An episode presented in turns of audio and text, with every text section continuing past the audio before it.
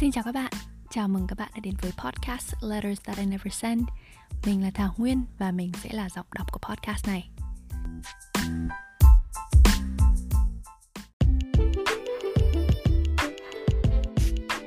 Viết thư không gửi đi là cách mình chọn để giải tỏa những cảm xúc, những lời canh cánh không nói ra.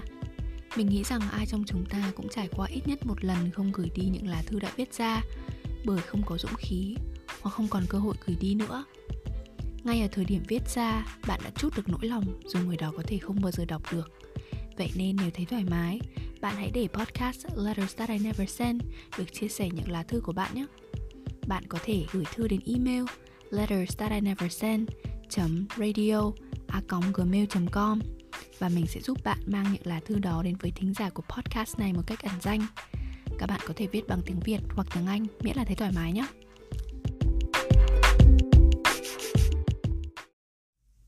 Thư số 4 Anh. Thi thoảng, Cố tình lục lại mục lưu trữ của mail, Lại bật giác gặp lại hình ảnh của mình ngày xưa. Tự nhiên em thấy buồn nhiều. Thói quen buồn đó có lẽ vẫn chưa bao giờ thay đổi được. Đôi lúc em cứ cố chấp trong nỗi nhớ anh Và chẳng có điều gì khiến em muốn bỏ nó đi. Ngay cả khi có một ai đó cạnh bên anh.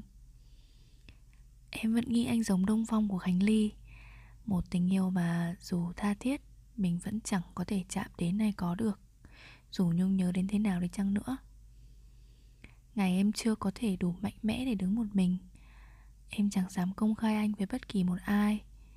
Cho đến khi có thể tự chủ, Thì anh đã chẳng còn là sự lựa chọn đầu tiên của em. Có rất nhiều đêm, em nhớ anh nhiều đến mức Mang cả hình dáng và những mong muốn về anh vào giấc ngủ. Và cũng thật hụt hẫng biết bao nhiêu Khi thực sự nhận ra rằng Nó chỉ là những điều chẳng bao giờ thành sự thật. Đôi lúc em nghĩ em thực sự không xứng đáng với tình yêu mà ngày đó anh dốc lòng nói ra để mình có thể quay lại. Và cũng có lúc em nghĩ chính anh cũng không còn xứng đáng với nỗi nhớ của chính em. Lộn xộn thật, em vẫn luôn nghĩ trước giờ, điều em thiếu nhất trong mối quan hệ này là sự dũng cảm. Để có thể đứng một mình, để có thể từ bỏ tất cả để chọn anh, để có thể nói nhớ anh, để có thể một lần cô đơn thực sự, để biết mình cần ai và ai là người cần đối với mình. Em biết, trong anh nghĩ rằng em chẳng còn xứng đáng với nỗi nhớ của anh và anh đã gạt em sang một bên để có thể sống với sự lựa chọn và cuộc sống của mình ai mà biết một ngày nào đó chúng mình sẽ gặp lại và đối diện với nhau bằng cách nào? Chắc anh sẽ bình thản như cái cách anh vẫn đối mặt với mọi chuyện. Còn em, có lẽ sẽ cố gắng để anh chẳng biết bản thân mình đã rung động vì anh một lần nữa. Nếu nỗi sợ là một con cóc, ngày nào cũng phải ăn sống một con dù sợ hãi. Vậy anh sẽ chọn ăn nó vào sáng sớm hay tối muộn?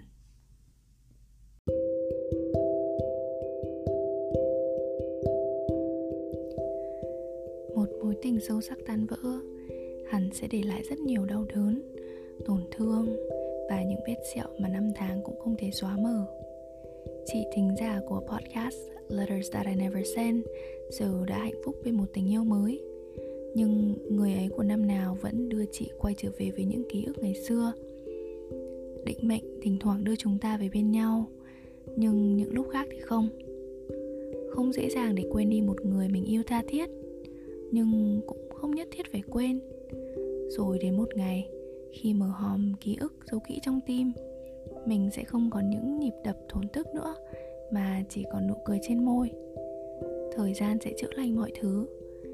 Chúc cho tất cả chúng ta đều thật an yên.